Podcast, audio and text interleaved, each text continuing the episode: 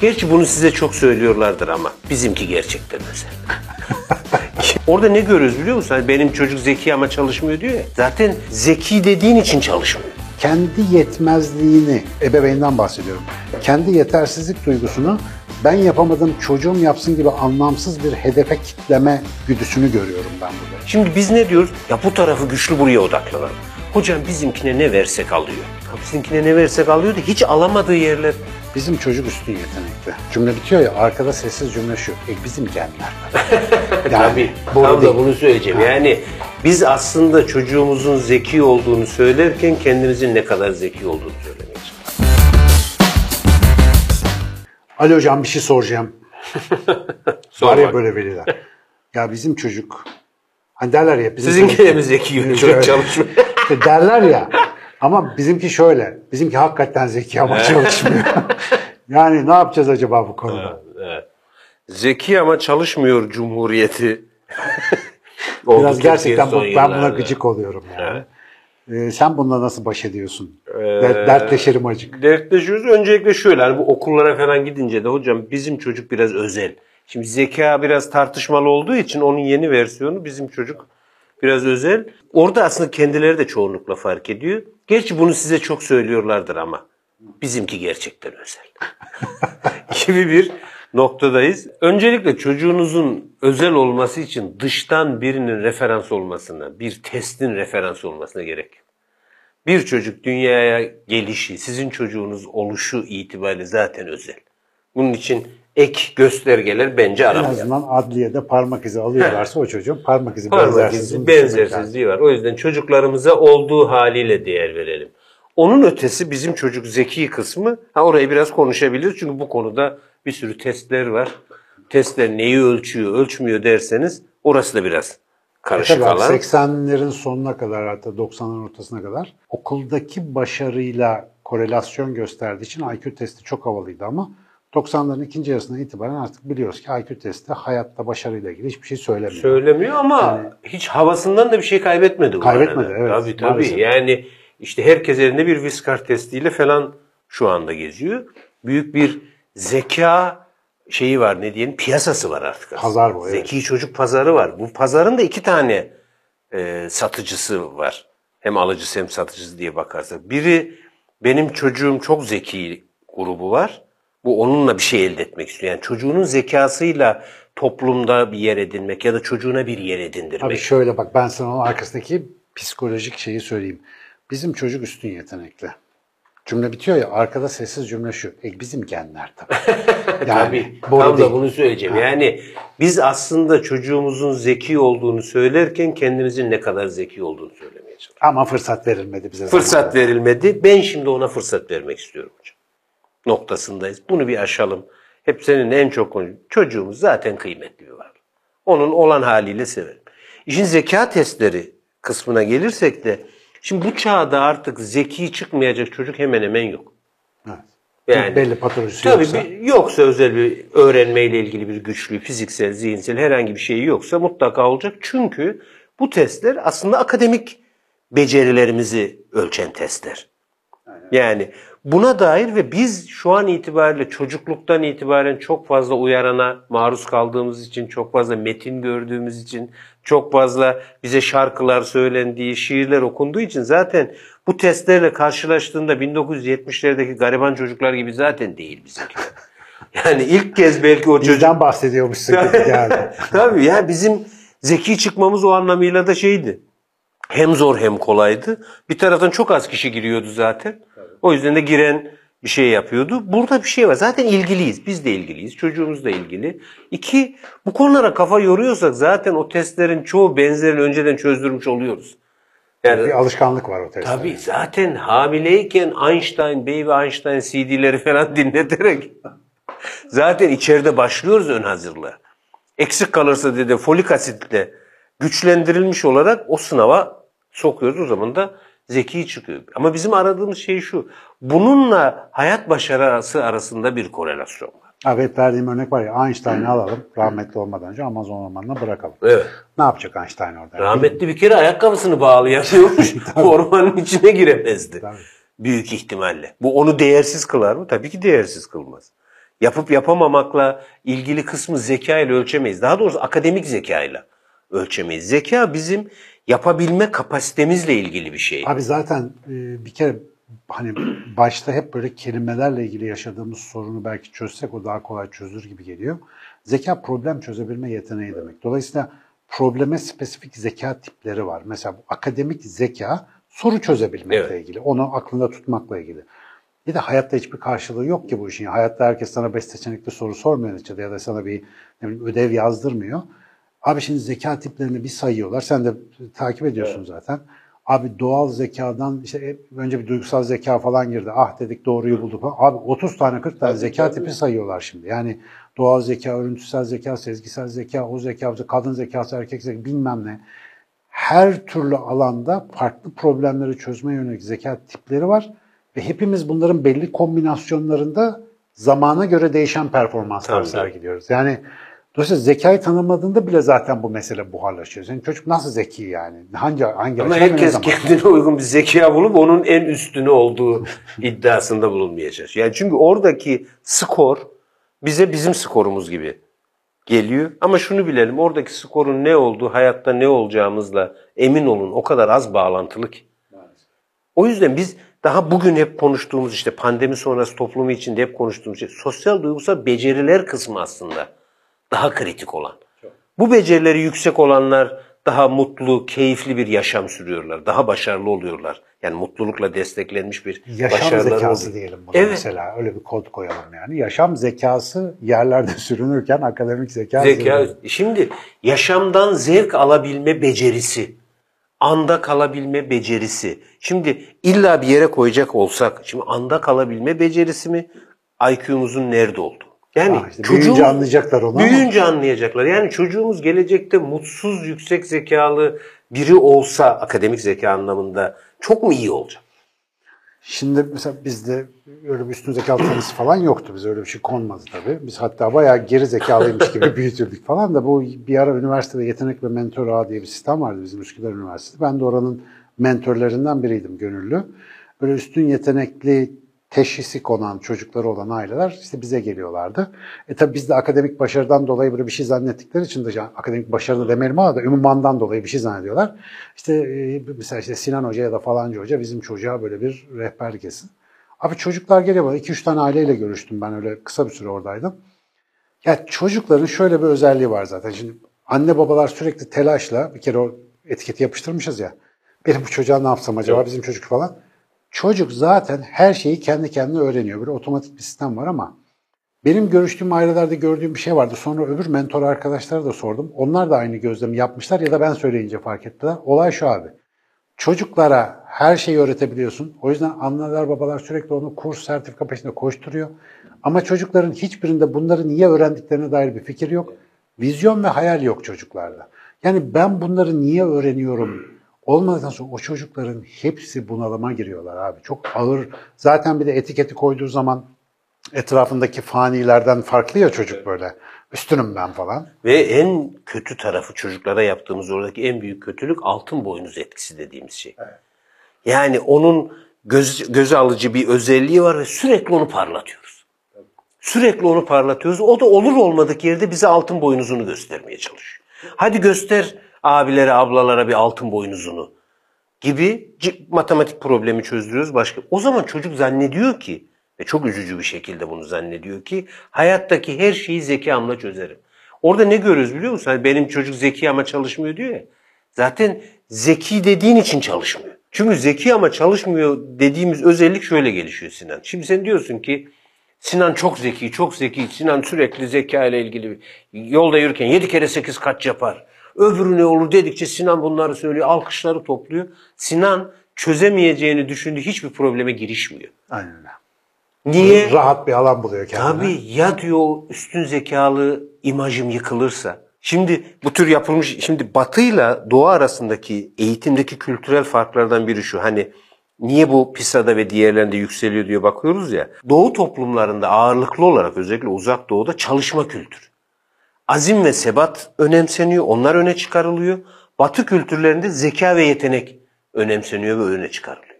Şimdi böyle baktığın zaman da Dünyada girişimcilikten tutun akademik alana kadar doğunun büyük yükselişi var. Çünkü azim ve sebatla uğraşa uğraşa uğraşa zeka ile gelinemeyecek yerlere geliyor. Evet. Çünkü zeka saman alevi gibi parlıyor geçiyor. Bir alanda çok etkin oluyor, diğer alanda iş yap. Ama Azimli fare betonu deler. deler gibi bir şey. Azim ve sebatla bu işe gidenler zekadan gelen farkı rahatlıkla kapatabiliyorlar. Şimdi bir çocuğun akademik zekası güçlü, duygusal tarafları çok zayıf. Şimdi biz ne diyoruz? Ya bu tarafı güçlü buraya odaklanalım. Hocam bizimkine ne versek alıyor. Tam sizinkine ne versek alıyor da hiç alamadığı yerler var. Ve orası onu berbat edecek. Berbat edecek. olacak. Dengeyi bozuyoruz. Bakın şimdi bu taraf bu, bu eli çok güçlü zaten bu çocuğun. Ve biz sürekli buraya çalıştırıyoruz. Bu taraf kalıyor. O zaman bak insan dengesi bozuluyor değil Bu mi? arada e, ben benim savunduğum bir şey var aslında. Çocuğun mesela iyi olduğu konuya yatırım yapmak lazım ama zekası iyi oldu diye aslında oraya da yüklenmiyoruz abi. Oraya sığınıyoruz orası da gelişmiyor. Tabii. Yani çocuk orada zaten kolay yapabildiği bir şeyi hep yaparak onunla prestij toplama ya da güvende kalma derdinde. Orayı geliştirecek bir zorlama da yok. Yani sen sayısal yeteneği yüksek bir çocuğa ne zorluk çıkarabilirsin bilgisayar devrinde? Yani oturup da 83 basamaklı sayıları çarptırmayacaksın ya bunun için bilgisayarlarımız var. Dolayısıyla orada aslında yüklenilmiyor. Oraya oraya tıkıyoruz o çocuğu. Evet.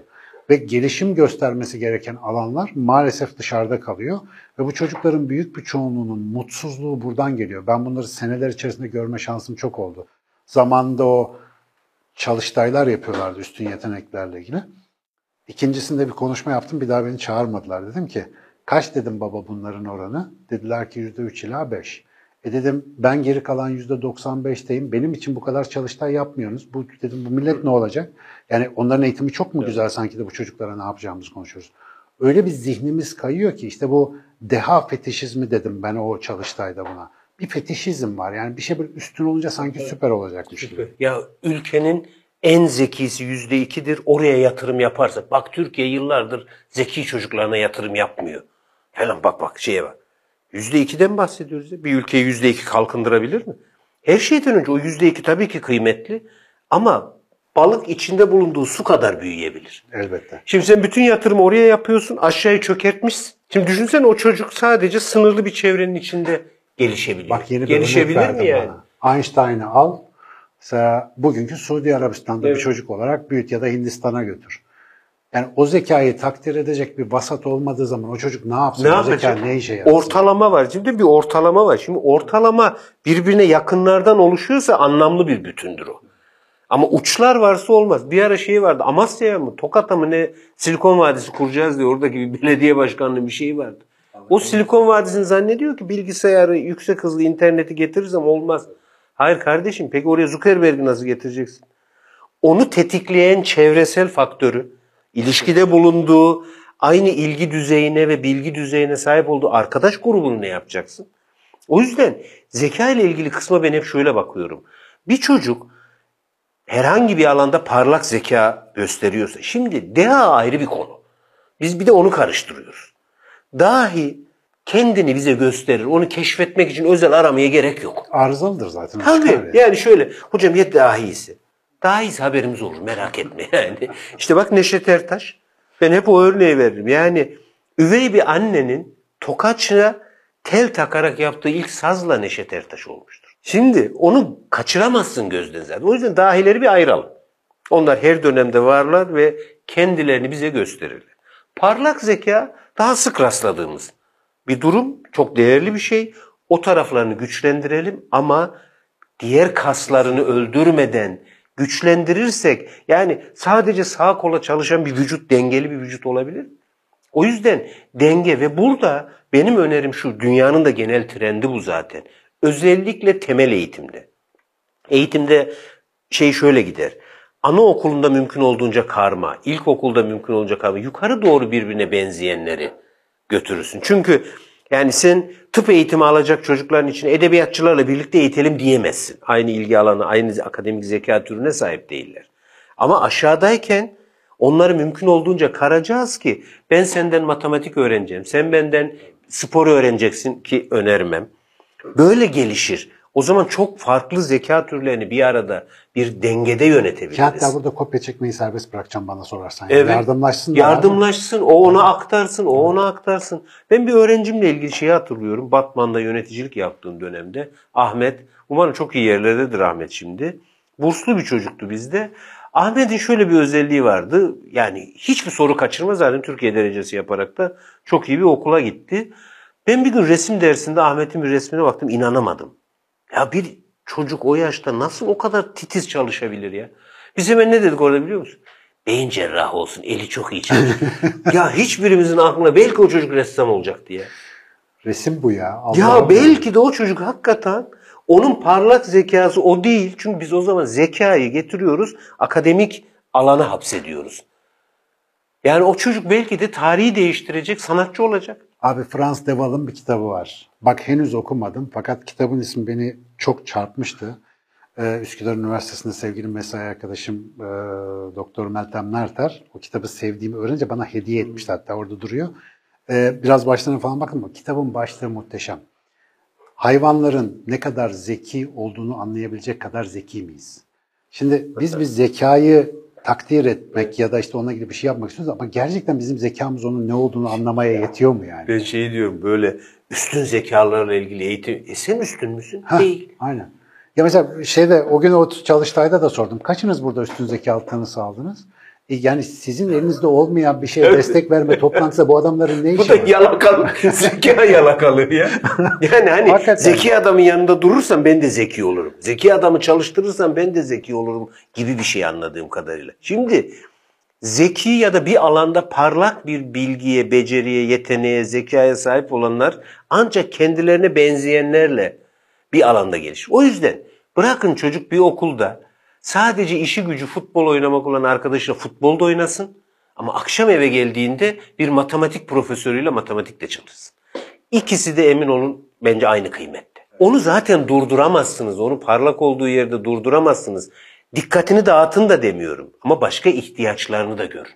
Ama bir şey de biliyorsun ki bak mesela biz diyelim bu, bu konuyla ilgili 20 program yapsak.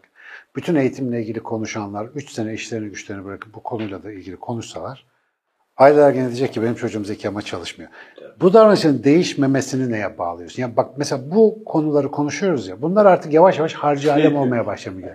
Niye peki niye biz buraya böyle asılıyoruz? Yani senin gördüğün tarafı merak ediyorum. Ben mesela bunu psikolojik olarak şöyle kendi yetmezliğini ve ebeveynden bahsediyorum.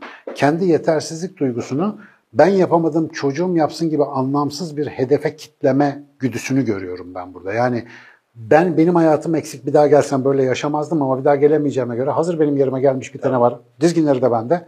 Buna yumulayım, buna bir şey yapayım. Aslında zeka meka değil iş. Hayat doyumunun eksik olmasıyla alakalı bir şey. Ve olan o çocuklara oluyor. yani. Olan oluyor.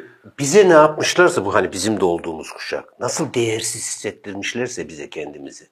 Yani hep şöyle diyor ya Y kuşağı şöyle, Z kuşağı böyle diye biz X kuşağı oluyoruz galiba. En problemli bu. Bizim başımıza gelmiş. O yüzden bütün travmalarımızı çocuklarımızla aşmaya çalışıyoruz. Dil bilmiyoruz, dil takıntılı oluyoruz. Bizim zeki olduğumuzu anlamadılar zannediyoruz. Çok zeki olsaydık anlarlardı merak etmeyin. Aynı köyün içerisinde çok zeki çocukların hepsi anlaşıldı bir şekliyle. Kendi atanamamış her şeyimizi çocuğumuz üzerinden e, yeni bir atama yapmaya çalışıyoruz. Bu yüzden bu iş zekayla ya da başka bir alanla ilgili değil. Kendi değerlik duygumuzla ilgili. Çocuğumuzu harcayacağımız zamanı kendi ruhsal iyileşmemize, kendimizi sevmemize ayırsak. Çünkü bence Sinan ana kural şu. Kendini seven insan başkasını seviyor. Zaten. Kendini olduğu gibi kabul eden çocuğunu ya da başkasını olduğu gibi kabul ediyor. Bir şey daha hatırlatmam lazım. Yani biz bu dünyayı hepimiz biyolojik yapımıza, benzersizliğimize, işte parmak izi, göz damarı, herkesten ayrı ya. Yani sırf buna baktığında biz bugün beyin e, bağlantıları içinde bunu biliyoruz. Çok benzersiz. Böyle baktığında aslında sonsuz olasılıkların bulunduğu bir dünyada her birimiz bir şeyi diğerlerinden daha iyi yapmak için buradayız. Zaten bütün hikaye onu keşif serüveni. Ama sen binlerce insanın yarıştığı bir kulvara o çocuğu zeki bu adı altında sokarsan o şeyi öldürüyorsun ve bunu niye yapıyorsun? Sana da aynısını yaptılar. Başka türlüsünü bilmiyorsun çünkü. Dolayısıyla bir daha bu konular mümkün mertebe daha az gündeme gelsin diye galiba biraz sert bir şekilde böyle bir uyarı yapmak lazım. Yani insan bunun için burada değil. Herhangi bir konuda akademik ya da sosyal ya da mali başarı göstermek bizim yaşam ölçümüz değil. Ya bir şey yapmaya geldik, bir rahat bırakın da keşfedelim. Yani ne olacaksa o. Resim yapan çocuğu beyin cerrahı yapmayın yani. Böyle bir şey yapmayın. Tıp fakültesine o yüzden öyle bir sürü adam çıkıyor Tabii, biliyorsun mi? Tam da öyle Yani işte. neler neler. abi Yani ya. zeka bataklığına saplanmayalım. Çocuğumuzu da saplamayalım bence. İnşallah. Amin diyorum Ali Koç'un bu sözlerine. İnşallah gitmesi gereken yere gidiyordur paşam. Hadi. Vallahi hayırlısı.